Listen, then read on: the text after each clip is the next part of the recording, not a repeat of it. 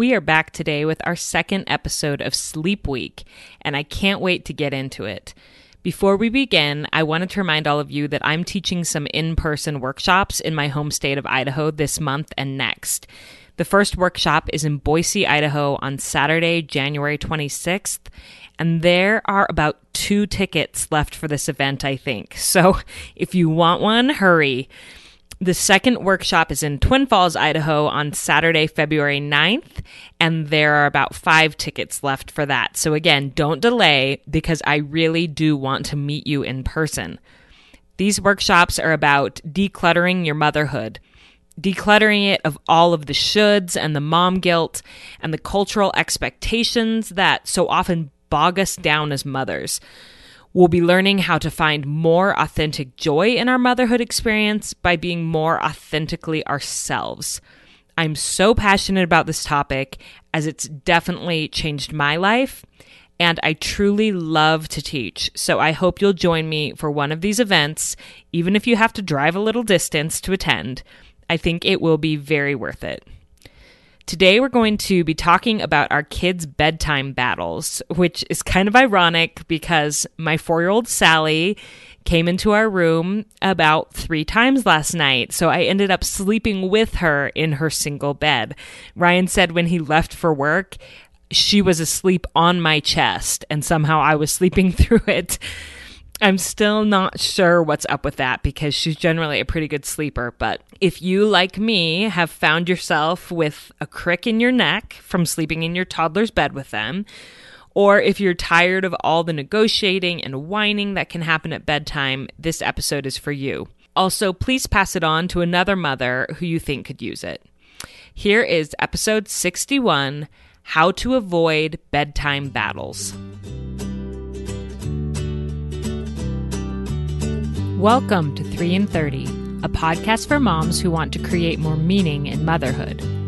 Each 30 minute episode will feature three doable takeaways for you to try at home with your family this week. I'm your host, Rachel Nielsen. Thank you so much for being here. In our episode that aired on Monday, Dr. Katie Penry talked about infant sleep, and she encouraged all of us that if we were really struggling with the sleep habits of our children, that we should get some professional help. Get a consultant to look individually at our babies and see what's going on and get their input. And I'm so excited to have a bonus episode today on a Thursday with one of those sleep experts, just like Dr. Penry was talking about. Her name is Marietta Paxson, and she is a licensed marriage and family therapist, also a mother of three. She has a five year old and three year old twins. So she gets it, not just on a professional level with sleep, but she's lived it with her own children. And she has a business called Little Dreamers.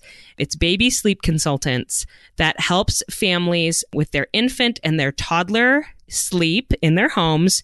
So I'm so excited to welcome her here. Marietta, welcome to 3 in 30. Thank you so much for having me here, Rachel. I'm thrilled to have you on. Dr. Penryan and I focused more on infant sleep, and you and I are going to talk a little bit more about toddler sleep. But before we start, I wanted to ask you how did you become a sleep expert? I mean, you were a licensed marriage and family therapist. How did it sort of morph into becoming the specialty around sleep? Great question. I mean, as a marriage and family therapist, I have some you know, specialized training in working with children and parenting. That's kind of one of my expertise in that field.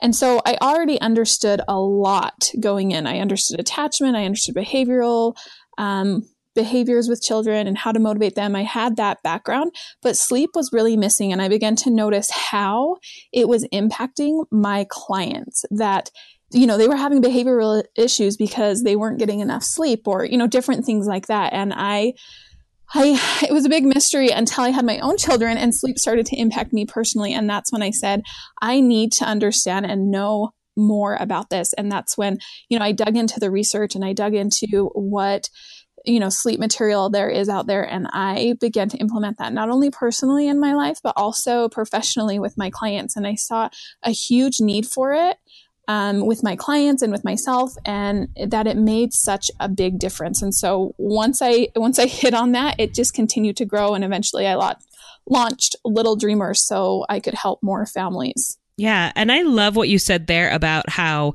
sleep is foundational if you can help your kids get more sleep, a lot of the other issues that might lead to your family being in therapy or them seeking out a behavioral specialist can be avoided if everyone is simply better rested. Would you say that's true? Oh, absolutely. Yes. I mean, there I have I have clients that come to me and they're saying, "My child isn't eating. My child is clingy. My child is a million different things that we're able to work through because the child starts getting enough sleep. Mm. Um, I, I, had a child, a toddler, she was about three or four, and she wouldn't talk to anyone mm. ever. She started getting enough sleep. She started talking more. Now, she didn't turn, turn into a chatterbox, but she started talking more. And I think when we are sleeping, we're feeling our best. And so we're able to then be our best selves. Yes, both the child and then also the parents. I know when I'm not sleeping, I struggle more with anxiety and depression, and I'm, you know, uh, have less patience with my children. I'm more likely to yell. And so I'm sure all of this is true. When everybody's sleeping better, we're all behaving better. oh, yes. So. And that, that was exactly my story. My sleep deprivation with my twins affected my anxiety, and it was just getting to the point where I knew this wasn't healthy anymore for mm. anyone. Yes. Well, and we talked quite a bit about that with um, Dr. Penry in the episode on Monday about the importance of moms, especially who are struggling with depression and anxiety, to get the sleep they need. And today we're going to go more into the toddler years. And I feel like these takeaways that you're going to give, they're not just really for toddlers. I'd also say for preschoolers and even on into like elementary age kids. As I read your takeaways, I'm like, okay, all of these apply to Noah, my son who's seven as well. Um, particularly with bedtime battles, which is something that is so common for parents to face either their kids not going to bed, not wanting to go to bed or going to bed and then coming out a hundred times and asking for things and pushing it longer and longer and longer. So help us, Marietta. Help us get yes. this under control. So, um, what is your first bit of advice for a parent who either wants to avoid the bedtime battles or who needs to tackle it? It's already happening and they need to start some new habits in their family. Okay, I'm going to throw a little wrench in here, Rachel. It's not on my list, but as we're talking, I'm like, why didn't I put this on my list? It's the number one most important thing. So just roll with me for a second. Okay, totally. The, the very first thing I always tell parents is make sure that bedtime is early enough. Most, I would say, most of the battles that I see with toddlers, preschoolers, and maybe those elementary age kids is because bedtime is too late. Mm. And so they're they're kind of hitting the second wind and we're mm. missing kind of this ideal sleep time. So when I look at a at a client with a toddler toddler struggling, the first thing I do is almost always I'm saying we need to move bedtime up 30 minutes an hour and sometimes that fixes everything. Hmm. I do think that's really true. So, what is a great bedtime for younger children? Good question. So let's go with age three. Three is an easy one because at the age of three, kids need a total of about 12 hours of sleep. Some kids need a little bit less and some kids need a little bit more, but 12 hours is kind of where I start. So if you have a three year old who is not napping, they need 12 hours of sleep. So my twins are three and we have a wake up time of 6.30 in our house. And guess what? That means bedtime is at 6.30 mm. at our house. And yeah. we do quiet time and they often fall asleep for 20 to 30 minutes. I don't put them to bed any later. They go to bed just fine at 6.30 so some parents would be like what? Like they'd never go to sleep that early but they will right? They will. And i have parents that are so shocked they'll I'll, i had a consultation with a mom who had a three or four year old and i was like i'd start putting him to bed about an hour earlier. And she was like okay i'll do it. Like you said it and i'll do it. And she wrote me back after and she's like oh my word it fixed everything. That's wow. amazing. I would have never thought to just go to bed earlier. And it's yeah. worth it. Like i know it's not always super convenient but it's worth it day to day. You know you're always going to have exceptions but day to day it's worth that early bedtime to avoid the battles to have the improved mood like all around it's worth it yeah. And I do like that you pointed out um, if they're not napping. So if they are napping, that can go, that goes towards their 12 hours of sleep in a 24 hour period, right? Yes, exactly. And I highlighted age three, right? So if we had a two year old, I would hope that they would be napping for about two hours a day. And then they might have anywhere from 10 to 12 hours of sleep at night. Okay. Yeah, because I have found Sally, my my girl is four, and since she doesn't nap anymore, um, we pretty much put her to bed at seven. And when we get her in bed at seven, she's out fast. Mm-hmm. But like you said, if I push it and we're doing something as a family, and she's up till eight eight thirty, she struggles more, and she's tossing and turning, and she doesn't fall asleep as easily. So Exactly. And I have my five year old actually follows the exact same schedule. He goes to bed at six thirty and he gets up at six thirty, which I always thought, oh, he needs a little less sleep because he's older, but he does really well with that. So I'm not he goes right out. I'm not going to fight that. I'm just going to let him go to bed. Yeah. Well, I'm glad you threw the wrench in there and gave us kind of this overarching principle about think about earlier bedtime for sure. And then what um what are your takeaways after that? If the if the earlier bedtime's not seeming to do it or they're continuing to fight, what can we do as parents? Okay, so then I would for my next takeaway, I would I would say create a checklist of your bedtime routine and then stop giving into your requests after you've done the checklist. So as an example, when I meet with the client, I'll say, okay, what, what is your bedtime routine? What are you doing? And they'll say, oh, we brush teeth, get jammies, read a story, go to bed. Okay, great. Once your child is in bed, what are the requests that they're giving you? What are they looking for? Oh, I need to go potty. I would like a drink. Those are like two of the most common ones that I see. And I say, okay, great. Let's create a visual bedtime routine so that your toddler can see it and know that they're getting everything done. You know, whatever requests they have, we're just pushing those into the routine. And if it's a potty one, I would say go potty twice. So we know that everything is out of their body. Go at the beginning of the routine and go right before bed. Make sure there's a drink in there somewhere if they need a drink. You know, you're pushing everything into that routine.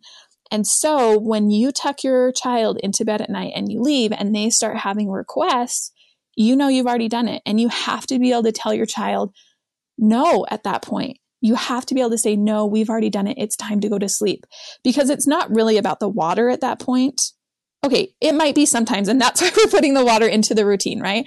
Mm-hmm. But usually it's not really about the water. It's not really about the request. It's about delaying bedtime. And so we as parents have to set that boundary up and be able to say, hey, we're not having water anymore. Stop requesting things because you won't get them. The house is shut down. I'm shut down. We're, yes. you know, we're out of business here. Yes. And until your child understands that we're out of business, they're going to continue to request because they're getting something from it. Yes. And so would you recommend like a actual visual chart that the child can see versus just I sometimes mentally I'm like, okay, we did all the things, we checked them off in my mind, but maybe the kid doesn't see that. Yeah, and if it's a struggle, I'm the same way. We just I just do a mental checklist. The kids know what we go through. But if my kids were really struggling, then I would definitely do a visual one so that they can see it and they can know. And and to be honest, I should probably create one because my son struggles with the water thing. it doesn't matter if I give him a water after we brush teeth. Like he still asks for it after bed. And you know, we we tell him, no, you've already had it, so we're done. And having that visual checklist helps him see and he can visually check it off in his mind as well. Then he knows you know, he knows that you know. And then it can, you can more confidently say, no, we're not doing that. Um, cause I feel like that's another thing that having this routine, it eliminates guilt from from a parent because it's like we went through the checklist. They know we went through the checklist.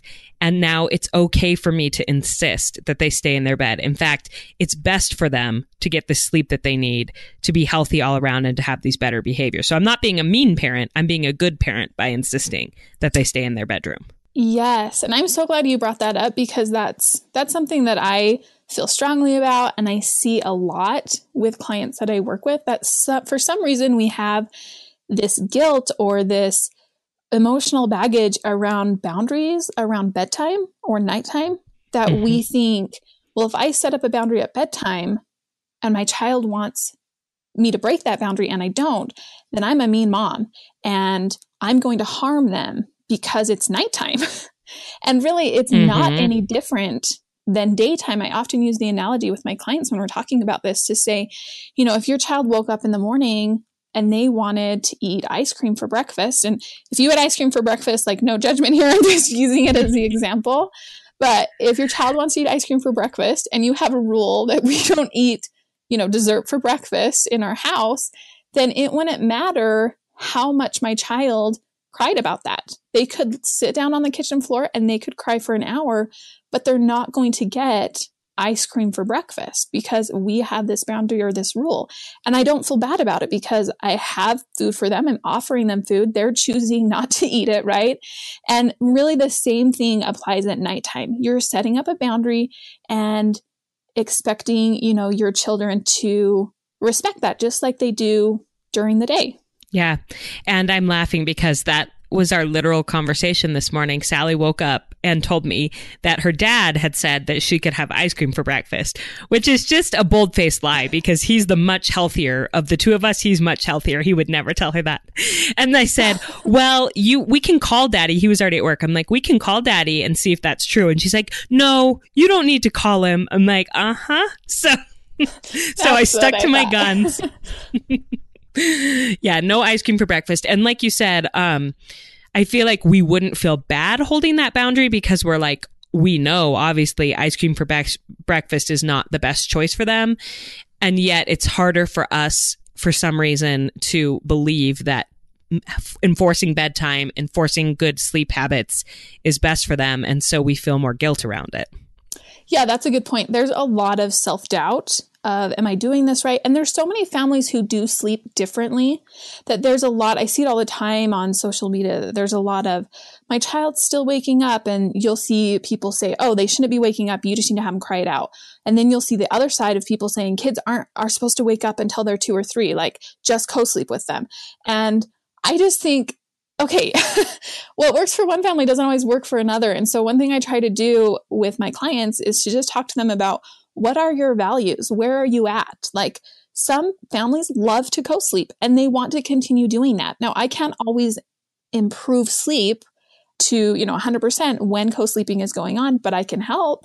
Um, so it just, it's not, uh, there's no right or wrong answer here. It's what are my values? What are my goals? What boundaries do I want to have around sleep? And then how can I create this space where we can all honor those? Does that make sense? Yes, absolutely. And I also think that it's okay um, for parents to have a boundary that is uh, is about them. So yes. sometimes I'll say to my son, who's kind of a night owl, naturally, I really think it's just kind of part of his circadian rhythm or whatever. He's just more of a night owl, but he has to stay in his room. And when he comes out, I just explain to him, this is, I've been you know, I've been taking care of you and Sally all day, and this is my time when I'm taking care of myself and I'm connecting with dad. And you can't interrupt that. So good night, you know, and that's, that's my boundary. That's important to me. It's a self care. It's a marriage care boundary. And that's good for kids to know that their parents, if that's, if that's your value, then it's okay for you to enforce that and to tell your kids, I do have values that I'm going to stand by. Oh, yes. And I love that because the child is learning so many lessons in that. I mean, he's learning that, okay, there's a boundary around sleep and I need to stay in my room, sure. But he's also learning that, oh, this marriage is important and mom and dad are protecting it. And kids want to see that. Like he wants to know that you guys are taking care of your relationship because no child wants their parents to, you know, see their that relationship fall apart. So he's learning so many good things in that. Um, I love that. Yeah. And I have also found that, and he's older, like he's seven, like I said, so I can explain a little bit more to him. But even my four year old, I tried to explain to them why they need sleep and so I'm not just like this mean ogre forcing them to stay in their bed and go to bed early. I try to explain when you have sleep, your mood is better, you can focus in school more. And so I try to have these kind of rational conversations with them, sometimes while I'm cuddling them in bed. And they're like, no, I want to stay up. I'm like, well, these are all the things that are great about sleep. And generally, my kids are pretty responsive to that when I just explain the benefits to them. Yeah, I think our children are a lot smarter than we sometimes give them credit for, where they really can understand what's going on. I mean, sleep is a, a hot topic in my house. We're always talking about it. And I've noticed my kids will say, they'll start to say things like if one of us is ornery and having a bad day, they'll say, hmm, I think you need a little bit more sleep. Because that's what like, I always Amen. talk about. Like my kids, for example, you know, we're out of town. And so they stayed up late last night, and guess who was ornery at breakfast and complaining and not acting like his usual happy self? And I thought, hmm, I know exactly why you're behaving this way. you went to bed three hours late. So I can expect that I need to be extra patient with you today because you're not going to be your best self. Um, mm, yeah. And then I could know that he needs to go to bed a little bit earlier tonight, you know, and kind of compensate for that. Yes, definitely. So we are kind of weaving them all in, which typically in my episodes, I have very defined, like we go along with the three points of the three takeaways. This is a bonus episode, so we have a little bit more flexibility here. But um, would you, w- what would you say is the next like defined takeaway there? The third one that I had written down specifically for that toddler age was if your child is really struggling to um, stay in their room. Often, what that comes down to, maybe it's at, at bedtime and they keep coming out, or maybe it's in the middle of the night. Either way, essentially, what that child is telling you is, "I I can't I can't stay in my room on my own, mom. I need help staying in my room." And so that's where I suggest creating a physical boundary that can help them mm-hmm. to stay in their room more or better or you know give them what they need to stay in the room. So i see this a lot with toddlers who are transitioned out of the crib a little too soon for developmentally where they are at. And they just literally need that boundary of the crib. And so i suggest okay you've taken away the crib which provides them that safety and security right? We think of cribs often and we're thinking like oh i'm putting them in this space that's confined and they can't do anything but that's not always what it feels like for, for a child. What it can feel like for a child is, oh, I have this safe place that provides me these limits that help me to feel safe so that I can mm. sleep my best. And sometimes when we take that away too soon, they still need that. And so there's a couple of things that you can do. You can, okay, we've taken the crib away and now you can make the bedroom a larger crib, if that makes sense. You're going to make it completely safe and you're just going to shut that door. And you know, you can put a child proof lock on it. You can even sometimes just shut it, and that's enough to create the boundary. Depends on the child. You could put a gate up in their room, leave the door open, and you could put a gate up. And then I've also seen products where you can create kind of a tent around that toddler bed. Mm-hmm. And even that can create the safety and security that they need to yeah. stay in their bed and feel safe. And that's not, again, it's not about locking them in that's what it feels like sometimes. But like this tent, they can get out of this tent. It's not about locking them in. It's about giving them a safe, secure space with limits so it's not so overwhelming for them. Yeah, I love that uh, because I think about my kids and how much they like playing in small spaces. Like my kids will create little forts and then go in them and hide out or even like they'll play in the closet or different things. I think kids do like like playing in boxes. And so there must be some element of safety in that more confined space. And I'd never thought of that, that you can create that safety for them even after they've left the crib by making a, a, a physical boundary. That's an excellent suggestion. Yeah, and not every kid needs it and it depends on age, but like I said, if you're persistently seeing that that issue where they they aren't staying in their bed, they're having that low impulse, it's a great way to kind of not have to put them back in the crib, but meet their needs better for what they need. Yeah. And I guess the only other thing that I would mention and sneak in here that's maybe not a takeaway is to remind yourself that as you're setting up these boundaries and like if you decide to shut the door, I have a child who hates the door shut. And that's kind of my, hey, if you can't stay in your room, then I have to shut your door because you're coming out. And as long as you can stay in your room, I can leave this door open. And I shut his door and he usually gets upset. he doesn't like it. But I remind myself, again, going back to that guilt that we feel, that around boundaries at nighttime, I remind myself that, okay, I set a boundary, I've shut the door, and he he doesn't like it. He doesn't like this boundary. And that's okay. He doesn't have to like and love every boundary I set up. He can be upset about it and he can tell me that he's upset through, you know, crying or yelling at me or, you know, whatever he's going to do. He gets to express himself in that way and and that's okay. That it's okay for a child to be upset. Yeah. And that the child is allowed to have their feelings about it and that you can just empathize and stick with it, I think is huge versus like freaking out and screaming at them and why don't you ever just stop that screaming, stay in that room? You know, it's just stay calm and empathize, but stick to your boundary. Yes. And that's why having that plan is so important. I know when he doesn't stay in his room, I know what I'm going to do. And I know he's not going to like it, but I can say, Oh, I'm so bummed out right now.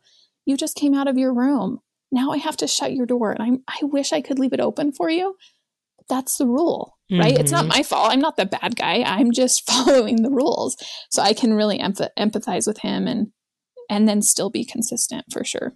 Yeah, I love that. I feel like so much of this really takes the emotion out of it, which the emotion around sleep can turn quickly to anger, resentment, yelling, um, giving the negative attention, which is actually just going to reinforce the the behaviors that you want to stop as long as you're giving them any sort of attention, even if it's negative attention and you're angry at them.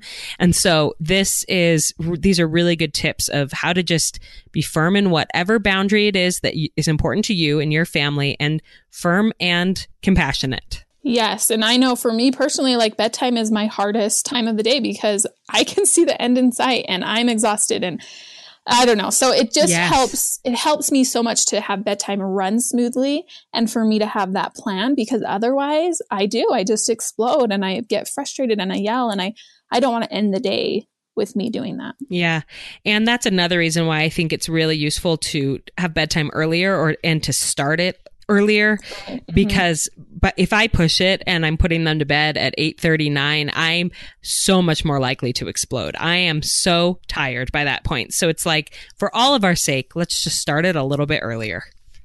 Oh, yeah, that's my trick for when I'm doing bedtime by myself. Because the earlier you start the bedtime routine, the more willing your children are to do it. And the less stressed I am because I can just take my time doing it if we need it. And then I will spend extra time reading with them before bedtime because yeah, it's hard sometimes to do it by yourself at the end of the day. Oh, yes, absolutely. So I would love for you to tell us about um, your resources. If moms are listening and they want more help from you, what are the different things that you offer? Okay, I have so many awesome things out there. So the first thing that I have is a free Q&A that I do every week on Facebook and Instagram. You can submit a question and I will jump on and answer as many as I can. And I have so many reviews on Facebook from people who have just listened to my Q&A. So a lot of times it's just, oh, I just need to shift bedtime like we talked about, but they just don't know that. And so they can get some really good personal advice, but for free, which is awesome. Mm-hmm. Um, I also have a newborn sleep workshop. It's called Exhausted Mama No More. And I will be hosting one January 26th in Pleasant Grove, Utah. And I have a code for all of your followers if they're interested in attending, which is 3 in 30. Oh, so you get 10% off of your order. And again, this is a newborn workshop, so it is 0 to 16 weeks. So if you are pregnant or your baby will be 0 to 12 weeks by the 26th of January, then you will want to sign up for this workshop. It's going to be phenomenal. I can't even giveaways and swag bags, but the information that you'll learn in this is not only going to help you sleep, but it'll help you calm your fussing baby, eliminate fussiness day to day fussiness with your newborn.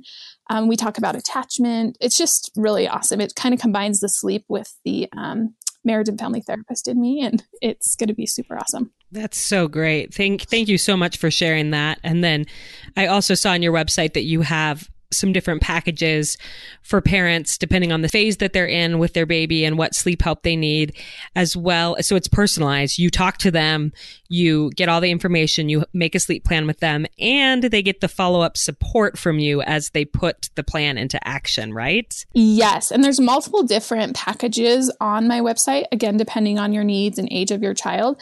But that support when you're implementing the plan is it's priceless. Every single one of my clients will tell me this was worth every penny having you there with me implementing this because you just don't know what your child's going to give you. We can do a consultation, and I've done this before where we've done a consultation, we've written a sleep plan, and as we work together over the next two weeks, things have shifted and changed so much. We've decided to drop a nap or add a nap or all sorts of things will happen. And it's so nice to just be able to work one on one and kind of take away the anxiety and the self doubt in this department as we're figuring it out together. Well, that's so great to know. And I, the reason why I wanted you on is I felt like it was a perfect follow up to Dr. Katie Penry's advice, like I mentioned, of getting someone who can help your family personally. And I, I don't share people and I don't share products or information unless I truly believe that it is going to be a huge value for families. And I hope that people will go check that out if they need that extra support. And before we close, I was wondering if you could recap your three takeaways one more time for us, especially because some of them are kind of woven in there, um, so that people walk away with a bit of an action plan. Yes, let's see how I do. Number one, make sure your bedtime is early. Takeaway two, um, create a checklist of your bedtime routine and stop giving in to requests after that. And then takeaway number three was to create a physical boundary within your child's room. When I read your takeaway number three, create a boundary, I thought you meant an um, like create an a boundary, like an emotional boundary, like decide and stick to it, which is also very important. But I love yes. that you were also saying create a physical boundary as well that reinforces the emotional boundary that you decided on as a family that matches your family's values. Yes. Well, thank you so much. And people can go to your website to find out more. And that's littledreamers.us. And thank you so much for coming on 3 in 30. Oh, my word. Thank you for having me, Rachel. I love your podcast. I want to thank Marietta so much for coming on the show and sharing this advice with us. And she actually misspoke when she said 10% off of her workshop for 3 in 30 listeners. What she actually meant was 25% off, which is huge. So thank you, Marietta, for giving us that discount. You can go to her website, which is littledreamers.us, and enter the code 3 in 30 to get 25% off her workshop. And don't forget, I am also teaching workshops. Hers is in Utah, mine are in Idaho. So you can go check those out at 3in30podcast.com forward slash workshops if you're interested in coming to mine.